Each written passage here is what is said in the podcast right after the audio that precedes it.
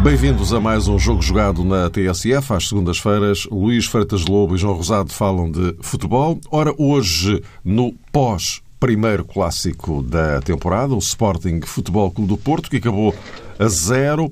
Um empate que não foi aproveitado pelo Benfica, que também empatou, mas na Madeira, com a equipa do eh, Marítimo. Ou seja, no que respeita à posição relativa entre todos eles, ficou tudo exatamente na mesma mas eh, já passou mais uma etapa, passou um clássico e passou mais um jogo em que o Benfica não ganhou. Ora, vamos tentar olhar para isto tudo, não esquecendo que a Seleção Nacional está de regresso ao trabalho e é esta ponta final da qualificação para o Campeonato do Mundo, porque no sábado joga em Andorra e na terça-feira da próxima semana tem essa final, podemos chamar-lhe assim, frente à Suíça no Estádio da Luz. Bom, mas já lá iremos. Vamos eh, começar pelo clássico. Uh, Luís, começaria por ti. Do, do, lado dos esportistas ficou um pouco, aliás, isso também deriva das próprias declarações do Sérgio Conceição, fica um pouco a ideia que o, o Porto poderia ter ido um pouco mais longe do que foi. Aliás, o Sérgio Conceição inclusivamente usou a expressão perdemos dois pontos. Ora bem, neste quadro, o que é que te, perdão, o que é que te parece? Daquilo que derivou do jogo de ontem. Sim, em primeiro lugar, boa tarde, um grande abraço a todos. É nestes clássicos é sempre difícil dizer quem, quem perde ou quem ganha pontos, no, no sentido quando, quando, quando, acontece um empate. Eh, as tendências de jogo são sempre alternadas, agora há sempre uma equipa que, que começa por marcar uma personalidade.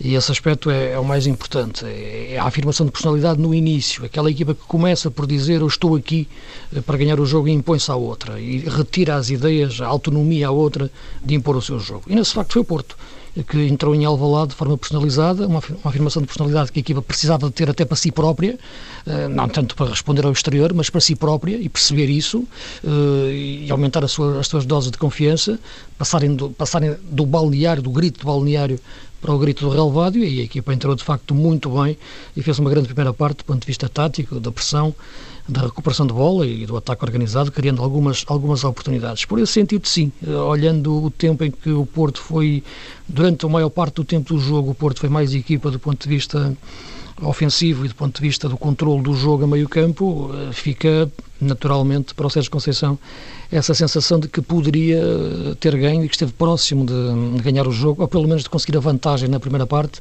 e a partir de conseguir a vantagem na primeira parte no marcador, estaria próximo de, mais próximo de, de o ganhar. Nunca saberíamos depois o que seria, evidentemente, o jogo na segunda parte e a reação do, do Sporting.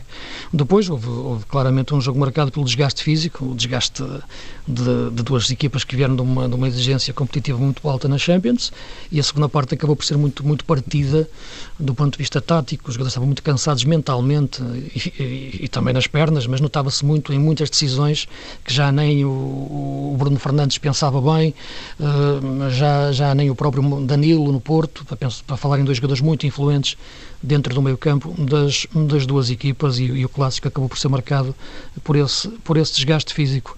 Uh, mas fica um Porto muito forte e, isso é, é, que de facto fica a, a, imagem de marca mais, mais saliente deste Clássico. Acho que o Sporting já o referi, abordou estes três jogos, uh, Moreirense, Barcelona, Porto, não calculando bem do ponto de vista físico-tático a abordagem aos três jogos, perdeu dois pontos em Moreira, onde não os podia ter perdido, uh, e aí sim perdeu-os mesmo, acho que sem tirar mérito ao Moreirense, foi um Sporting que esteve muito abaixo das suas capacidades, fez um grande jogo frente ao Barcelona, é verdade, num, num, num sistema mais de estratégia, não, não tanto de, de identidade, uh, e contra o Porto depois pagou um pouco a fatura destas duas situações.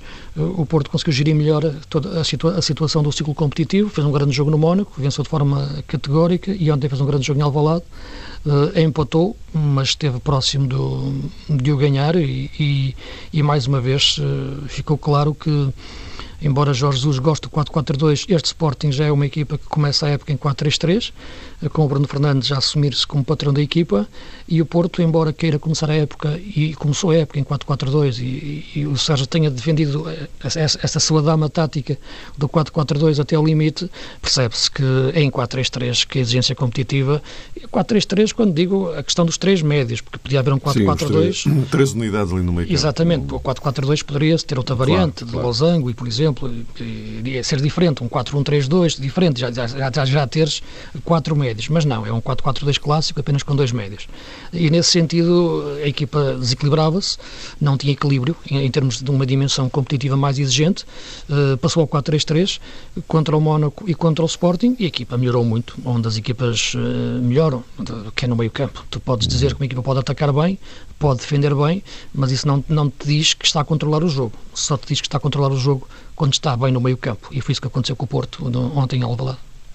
Uh, João Rosado, ontem durante o, o, jogo foste expressando os teus pontos de vista à medida que as coisas iam andando. Uh, a tua avaliação global é evidente que, e a classificação é que o determina, o Porto é líder isolado, uh, era e continua a ser. olhando para, para o jogo de ontem, pode também concluir-se que, de facto, este Porto, este Porto está um degrau acima deste Sporting. Creio que sim, Mário, que está uma equipa pelo menos mais confiante. No fim do jogo, inclusivamente Sérgio Conceição pronunciou-se sobre aquilo tinha sido o seu discurso, a sua mensagem aos jogadores em pleno relevado e, de facto, olhando para aquilo que o Porto fez ontem, mas também, sobretudo, à resposta que deu na Liga dos Campeões, eu creio que a confiança neste momento na equipa portista estará, não sei se no ponto máximo, mas pelo menos no nível uh, altíssimo e isso tem muito a ver com a tal capacidade que tem Sérgio Conceição para se pronunciar perante o balneário e para extrair tudo uh, dos jogadores. E, e, há um caso particularmente significativo nesta equipa do Porto e que tem a ver, enfim, não apenas com o desafio de ontem, mas também com o jogo contra o Mónaco.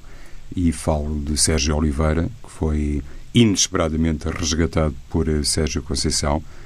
Eh, nós aqui há uma semana tínhamos falado sobre isso, sobre a possibilidade de Sérgio Conceição, inclusivamente, apresentar uma ou outra novidade no meio campo, atendendo às opções que tinha feito para a convocatória, mas eh, até no meu caso particular, porque muitas vezes expresso aqui a admiração por Sérgio Conceição, por Sérgio Oliveira, e já agora, por Sérgio Conceição. Sim, Mas eh, no que toca a Sérgio Oliveira, não me passava pela cabeça que pudesse saltar para a titularidade numa partida da Liga dos Campeões. Sendo que honra-te seja feita, tu aqui várias vezes eh, levantaste precisamente a questão de Sérgio Oliveira. Eh, era uma dúvida que te assaltava, que é, mas o Sérgio Oliveira vai ficar. Sim vai ficar ali para o canto, porque ele não tinha aparecido pura e simplesmente, não é? Zero minutos e oficiais. É? Exatamente. É? E de repente eh, titular em dois jogos absolutamente uh, cruciais para, para o Porto, Mónaco e Alvalade. E, e, e, ele próprio também a oferecer um, uma resposta condizente com o potencial que toda a gente lhe reconhecia e que era sobretudo latente nas seleções mais jovens e sobretudo na seleção sub-21, mas lá está Mário. Sérgio Conceição foi buscar um jogador que estava, entre aspas, eh, esquecido Outros eh, ficaram de fora eh, não apenas do jogo frente ao Mónaco, mas também agora em Alvalade. Fora do jogo, entraram eh, na convocatória, estiveram no banco, e refiro-me concretamente a Oliver Torres. E eu creio que esta questão é subejamente importante, porque ainda ontem, antes de começar o jogo, falava sobre isso, sobre a importância de Sérgio Conceição ter no banco alternativas de vulto, jogadores capazes de oferecer outras soluções, e nesse patamar, de facto, creio que o jogo confirmou eh, aquilo que tínhamos projetado a propósito da diferença de bancos. Houve um momento na partida em que Jorge Jesus claramente tentou fazer qualquer coisa, mas hum, quem estava no estádio, penso eu, que teve a percepção que esse qualquer coisa era sempre ou seria sempre uma ação muito limitada quando se troca um jogador como Bruno Fernandes por Bruno César manifestamente o Sporting hum, como que exemplificou nessa decisão o seu treinador as limitações. Não tinha Dumbiá por lesão, já nem falo da questão Fábio Coentrão, o Porto também jogou sem Ricardo Pereira, não pode utilizar Ricardo Pereira, mas na altura de mexer, Jorge Jesus olhou para o banco e o melhor que, que vislumbrou para poder acrescentar qualquer coisa ao corredor central foi Bruno César e sem beliscar, enfim, a competência de, de, Bruno César. Obviamente não é a mesma coisa do que olhar para o banco e de repente perceber que tem Oliver Torres, tem Soares, tem Otávio e Corona. Corona e, uh, correto, Mário. Os jogadores que inclusive foram utilizados por Sérgio Conceição. Então eu penso que essa questão relacionada com o chamado plano B fez toda a diferença e, e isto tem o seu impacto, digo eu, porque foi muito comentado no início da temporada e continua a ser, e essa ideia para mim não perdeu atenção, a validade que o plantel do Futebol do Porto não é assim tão vasto como isso, mas ontem concluiu-se que, apesar de tudo, e considerando a tal um, vertente específica de Sérgio Conceição extrair o máximo de cada jogador, apesar de tudo isso, esbateu-se em absoluto. E, aliás, até deu ao treinador portista, na minha opinião, um campo de superioridade face àquilo que eram as soluções disponíveis para Jorge Jesus. Oh, Luís, e daqui, e daqui para a frente, em termos de, de andamento? Eh, porque no caso concreto do, do, do, Porto, enfim, no caso do Sporting menos, mas no caso do Porto, botou-se muito nestes últimos dias a questão do eh, este 4-3-3, pronto, vamos colocar as coisas assim para simplificação de, de linguagem. Uh, se isto era só mesmo para este tipo de jogos de patamar superior, como era o caso de Mónaco ou Sporting, ou se, uh, naquilo que é o andamento normal do campeonato, uh, a opção será outra. Eu penso que, que, a opção será outra, mas uhum. eu penso que esta opção é, é, no entanto, aquela que, que é indispensável. Embora a outra seja mais utilizada, esta é a mais importante. Eh, eu penso que o Porto foi a equipa, em relação ao Sporting, que aprendeu mais nas últimas duas semanas, do ponto de vista tático. Eh, e, a aprendizagem passa muito do entendimento das tuas forças e das tuas fraquezas. Eh, e o Porto, como referia, ao perceber que a fragilidade do seu 4-4-2 com apenas dois médios, 4-4-2 em que os avançados e os alas não têm vocação de compensação, tirando Marega, mas não é um, um, não ocupa depois um espaço mental de médio, uh, claramente necessitava de, de, de, uma mudança de sistema tático para estes jogos. E, portanto, nesse sentido, aprendeu aprendeu na pele, de, com o jogo com o Besiktas, essa necessidade de, de, evoluir ou de conseguir acrescentar taticamente outra variante. E conseguiu acrescentá-la porque tinha jogadores para, para, para isso. O Sporting já tinha feito essa inflexão desde o início da época e, portanto, eu penso que olhando todas as equipas de Jorge Jesus ao longo destes anos, em desde que está em clubes grandes, desde que chegou ao, ao Benfica, uh, esta é a época em que o 4-4-2 mais desaparece do ponto de vista de estado puro não é? e, e, e, e torna-se mais num 4-3-3 pela influência hum. que Bruno Fernandes tem, tem no jogo. Agora, há, há aqui coisas de facto que, que ele tem que definir e a definição entre o William e o Bataglia é muito importante, porque ele ontem começou com o William atrás e com o Bataglia à frente, invertendo a posição que teve no jogo frente ao Barcelona, onde isso foi, foi mais estratégico para marcar Messi, mas a verdade é que ontem, vendo a força do meio campo do Porto, ele inverteu depois os jogadores de posição outra vez. Meteu o Bataglia a 6 e subiu o William mais para meio campo. Uh, e a equipa melhorou. Eh, mas não devia ter melhorado tanto. Eh, isto é, vamos fazer explicar. Eh, porque eu acho que o Bataglia devia ter sido capaz, como número 8, que é de ganhar aquela posição do ponto de vista tático, ou crescer do ponto de vista tático. Se não o fez, é um jogador que está em causa nessa posição 8 a este nível de exigência máxima. Porque o William é preciso a 6. É preciso a pivô de construção para iniciar a saída de bola. Vê-se as limitações que o Bataglia tem a esse nível. Defensivamente, como é fisicamente forte, aguenta a posição, mas a construir tem muitas limitações. Aliás, ele foi para essa posição no jogo com, com, com, com o Barcelona para marcar o Messi, não foi para construir jogo. Uh, embora o Jesus tivesse desde o início, nesta pré-época, querer pôr o, o Bataglia a 6, mas também era pensando que o William ia sair. Ora bem, o William não saiu, e não saindo não faz, não faz sentido tirá-lo da posição 6. Se o tiras da posição 6, é porque alguma coisa está errada dentro do meio campo do Sporting. E a, e a coisa que está errada é que o Bataglia é um jogador que tem dificuldades em jogar em espaços curtos. Uh, embora ele esteja a melhorar muito, e está a melhorar muito, em relação ao Bataglia que só corria com a bola, nestes jogos de exigência máxima, porque é aqui que se fala a verdade, é nestes jogos, nos jogos de Liga dos Campeões, nos jogos do, do, com os grandes do nosso campeonato, é aqui, sem desprimor para as outras equipas, o resto do campeonato não digo que seja carne para canhão, como, como dizia, o Manel, como dizia o Manel Machado. Mas, mas, não é de facto a mesma coisa. Não é de facto a mesma coisa. E, portanto, aí notou-se essa insuficiência de Bataglia uh, ontem no jogo. Uh, e, portanto, o recuar no terreno e o adiantar do William reflete que o Sporting tem que pensar bem aquele espaço. Sobretudo porque Bruno Fernandes fixa-se bem mais numa posição adiantada.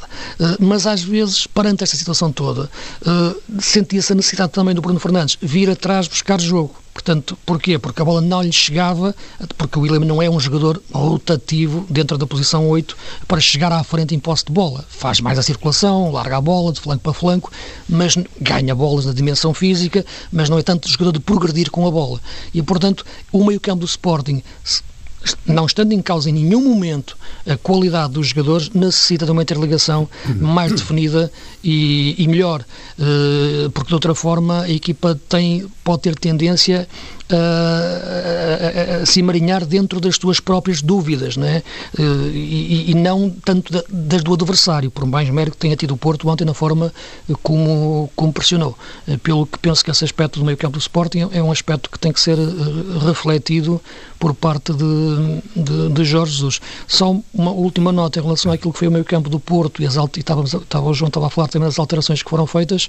Penso que ali uma alteração que talvez, na minha opinião, e estava a fazer o comentário em direto disse-o naquela altura, um, que foi a entrada do Otávio. Uh, o Otávio, sendo o Herrera desgastado, completamente esgotado fisicamente, fez um jogão, um grande jogo, já tinha feito no Mónaco, em termos de pressão sobre o adversário, uh, impedindo de ser a jogar, mas o Otávio é um jogador para fugir com a bola. Naquela altura o Porto precisava de alguém que segurasse a bola. E naquela altura, talvez Oliver fosse mais importante para resgatar a posse do meio-campo, numa altura em que o jogo estava, estava um pouco partido. Tirando isso, penso que o Porto controlou sempre o meio-campo. Ora bem, eh, depois deste primeiro eh, clássico eh, o, desfecho acaba por ser, na prática, vantajoso para o, para o Futebol Clube do Porto, enfim, do ponto de vista classificativo. Mantém os dois pontos de avanço sobre o, o Sporting e já passou por Alvalade. Quem não aproveitou absolutamente nada disto, até porque o empate entre o Sporting e o Porto seria, em termos teóricos, o resultado ideal para o Benfica, mas só se o Benfica ganhasse, evidentemente. Ora, não ganhou. E, eh, João, eh, mais eh, um jogo. É evidente que a semana fica claramente marcada pelos 5-0 de Basileia. Mas é mais um jogo, este o de ontem, em que o Benfica entra a ganhar, mas não consegue vencer. Ou seja, repetiu-se a história. Exato, Mário. Isso começa a ser, começa a ser, não, já é algum tempo muito preocupante porque as equipas eh, grandes, e sobretudo olhando para o contexto doméstico, acredito que no plano internacional é sempre mais difícil fazer a gestão, porque do outro lado supostamente existe um leque de escolhas, eh, encontras um opositor com muitas alternativas e às vezes com situações eh, surpreendentes, por muito que se estude o opositor, o adversário, mas no campo nacional, uma equipa grande teoricamente, na maior parte dos jogos, tem um contexto favorável para fazer a chamada gestão do jogo. E essa tem sido, de facto, uma situação particularmente débil para o Benfica. Mas antes de olhar hum, para aquilo que são os adversários ou para aquilo que muitas vezes constitui a resposta do adversário, eu creio que o Rui Vitória enfrenta, digamos que, um problema maior e que não é novo, que temos debatido aqui amplamente, e que diz respeito à sua própria gestão neste campo. O Benfica não é uma equipa com essa capacidade para se equilibrar, para ser inclusivamente paciente. Se olharmos para a mudança de sistema no Sporting ou para a criação de um sistema alternativo, se olharmos para aquilo que tem feito recentemente o Porto, para não irmos mais longe, encontramos muitos pontos de contacto e, se calhar, a introdução de elementos que também conferem esse grau de paciência, essa capacidade para gerir o jogo, para oferecer eh, critério. No lado leonino, Bruno Fernandes, eh, se calhar no Porto, Sérgio Oliveira ou Héctor Herrera, a tal eh, situação que muitas vezes é resumida ao aspecto de ter uma equipa, três médios em campo. No Benfica, independentemente daquela aparição de Krovinovic no jogo da Taça da Liga frente ao Sporting Braga, parece que Rui Vitória se mantém uh, demasiado fiel a uma determinada um, filosofia, um determinado sistema que é muito fácil de apurar e de radiografar e que se prende com o Benfica com inúmeros eh, problemas no corredor central, porque se Pisi e se Feiza não se articulam convenientemente, claro que a equipa fica com a tal dificuldade em gerir o jogo. E isso, quando uh, acontece, quando se verifica faça um adversário como o Marítimo, que também tem as suas armas e está a fazer um campeonato uh, muito bom, claro que faz emergir ainda mais esta um, dúvida que se relaciona com o Benfica, que tarda muito em ter o tal sistema alternativo e em confiar um, em Krovinovic ou noutro jogador qualquer, que naturalmente possa oferecer a Rui Vitória determinados índices de competência. E enquanto isso não for feito, creio que corre sempre esse risco, porque manifestamente, como diria o próprio treinador benfiquista, enfim, há fases na temporada em que há determinados jogadores que não conseguem repetir momentos de excelência, não conseguem estar em grande forma. Isto, para mim, tem a ver, digamos, com uma questão muito própria do universo benfiquista, muito própria da orientação técnica e quanto mais Rui Vitória persistir nesta, entre aspas, teimosia de um único eh, sistema, pior para o Benfica. Já foi dito ontem, no fim do jogo, quer por Jonas, quer pelo Rui Vitória, que estes 15 dias de interregno no Campeonato Português vão servir para, hum, enfim, a equipa hum, se fechar mais, para trabalhar mais, para entrar, se calhar, ali em experiências do laboratório. Veremos se isso vai realmente conduzir a uma situação diferente, a um Benfica com outro conjunto de alternativas e, obviamente, quando falamos isto, eh, não significa que 4-3-3 ou um 4-2-3-1 eh, garanta vitória em todos os jogos. Sérgio Conceição, até nos últimos tempos, tem insistido nessa tecla, que no fundo é reconhecida por todos, que o que interessa verdadeiramente é a dinâmica e aquilo que os jogadores fazem em campo, com certeza que sim, eu com isto não quero dizer que a solução mágica para o Benfica se chame Krovinovic ou outro jogador qualquer, ou uma mudança de sistema, mas parece-me que poderia o Benfica realmente ter na gaveta essa possibilidade de se revelar mais eh, paciente e mais capaz de fazer a chamada gestão do jogo, porque é verdade que um jogador como Jonas tem feito o seu trabalho e tem marcado hum, inúmeros gols. E, e, depois há aqui outras questões, eh, talvez daqui a pouco possamos abordá-las, Mário, se tivermos tempo, que se relacionam com casos particulares no plantel eh, do Benfica. Acho que os últimos jogos, Basileia, o jogo na Suíça e o jogo nos Barreiros, no Funchal, provaram também que hum, Benfica, a massa associativa de Benfica, em determinados momentos, ou parte dela, foi hum, muito injusta para com certos elementos. Já se provou mais do que uma vez que o Benfica também perde com Feiza e não é por estar em campo Filipe Augusto ou, Bruno Varela que o Benfica fica automaticamente mais fragilizado. Isso também acontece com outros. São questões que se calhar daqui a pouco uhum. veremos abordar. Vamos lá tentar gerir então aqui o nosso, claro. o nosso tempo. Uh, Luís, uh, já agora de alguma forma, também pegando nisto, é que uh, esta equipa do Benfica está, e o Rui Vitória também já está sujeita a uma pressão exterior muito grande, não é? E aqueles 5-0 de Basileia, digamos que entornaram, entornaram o caldo, não é? Sim. E eu falo de pressão exterior, falar exterior dentro do próprio Benfica, do universo benfiquista, não é? Sim, é evidente. Essa derrota é, é, é, arrepiante em termos daquilo que é a dimensão do Benfica e o que é este Basileia. Eu admito perfeitamente que alterações táticas possam melhorar a equipa, mas eu penso que a dita crise do Benfica, para mim, não tem, não tem grande ciência. Acho que tem uma explicação simples. Tem pior equipa este ano, claramente, pior equipa. Uh, tem pior defesa, a todos os níveis. Uh, perdeu o lateral direito, uh, o Nelson Semedo, não conseguiu contratar um lateral direito. Perdeu um central de referência como o Lindelof, não conseguiu contratar outro, outro defesa central resgatou outra vez Jardel e Luizão, que são jogadores que, por mais que se queira, já não estão na fase ascendente da carreira. Perdeu o guarda-redes e não conseguiu contratar um guarda-redes em condições. Uh, antes, pelo contrário, embaralhou-se ali num, num, num, monte de equívocos de guarda-redes. Uh, o lateral esquerdo é, está lesionado, jogo sim, jogo não, o Grimaldo. Feiza também é um jogador limitado, neste momento, do ponto de vista físico. Pizzi está cansado e calha o peso todo do jogo em cima. Uh, Jonas joga bem, mas também tem que ser gerido fisicamente. Quando está bem, é o melhor jogador do Benfica, de longe, até do campeonato, se calhar, mas uh, não aguenta os jogos todos, muito menos num ritmo alto. Uh, deixou sair um ponta-lança decisivo como o Mitroglou de área, uh, e que resolvia jogos difíceis uh, e joga agora com dois jogadores muito semelhantes quando entram, Seferovic e Jiménez, e não contratou alternativas válidas para, para as faixas. Uh, portanto, a equipa está pior a todos os níveis. Falhou as contratações no mercado, acho que não contratou bem, calculou mal as saídas e a equipa está pior. Estando pior, joga pior, estando a jogar pior, tem piores resultados. Acho que a explicação para o Benfica, na minha opinião, é simples, é esta. E, portanto, notou-se no jogo do Marítimo, como já tinha-se notado em Basileia, como já se tinha notado contra o Braga, como já se tinha notado até contra o Portimonense, em que ganhou, como já se tinha notado no Rio Ave uh, e, e noutros jogos. Uh, é, penso que é, que é evidente. Agora, a alteração tática pode melhorar, metendo Felipe Augusto, concordo com, com, com, o João que os adeptos depois chegam a um patamar em que querem que os jogadores desatem a voar quando os jogadores jogam de outra forma uh, e, e, portanto, tu tens neste momento uma equipa que está presa nos seus próprios equívocos de, de formação de plantel, na, na minha opinião, e, e, por isso não está a render da melhor forma.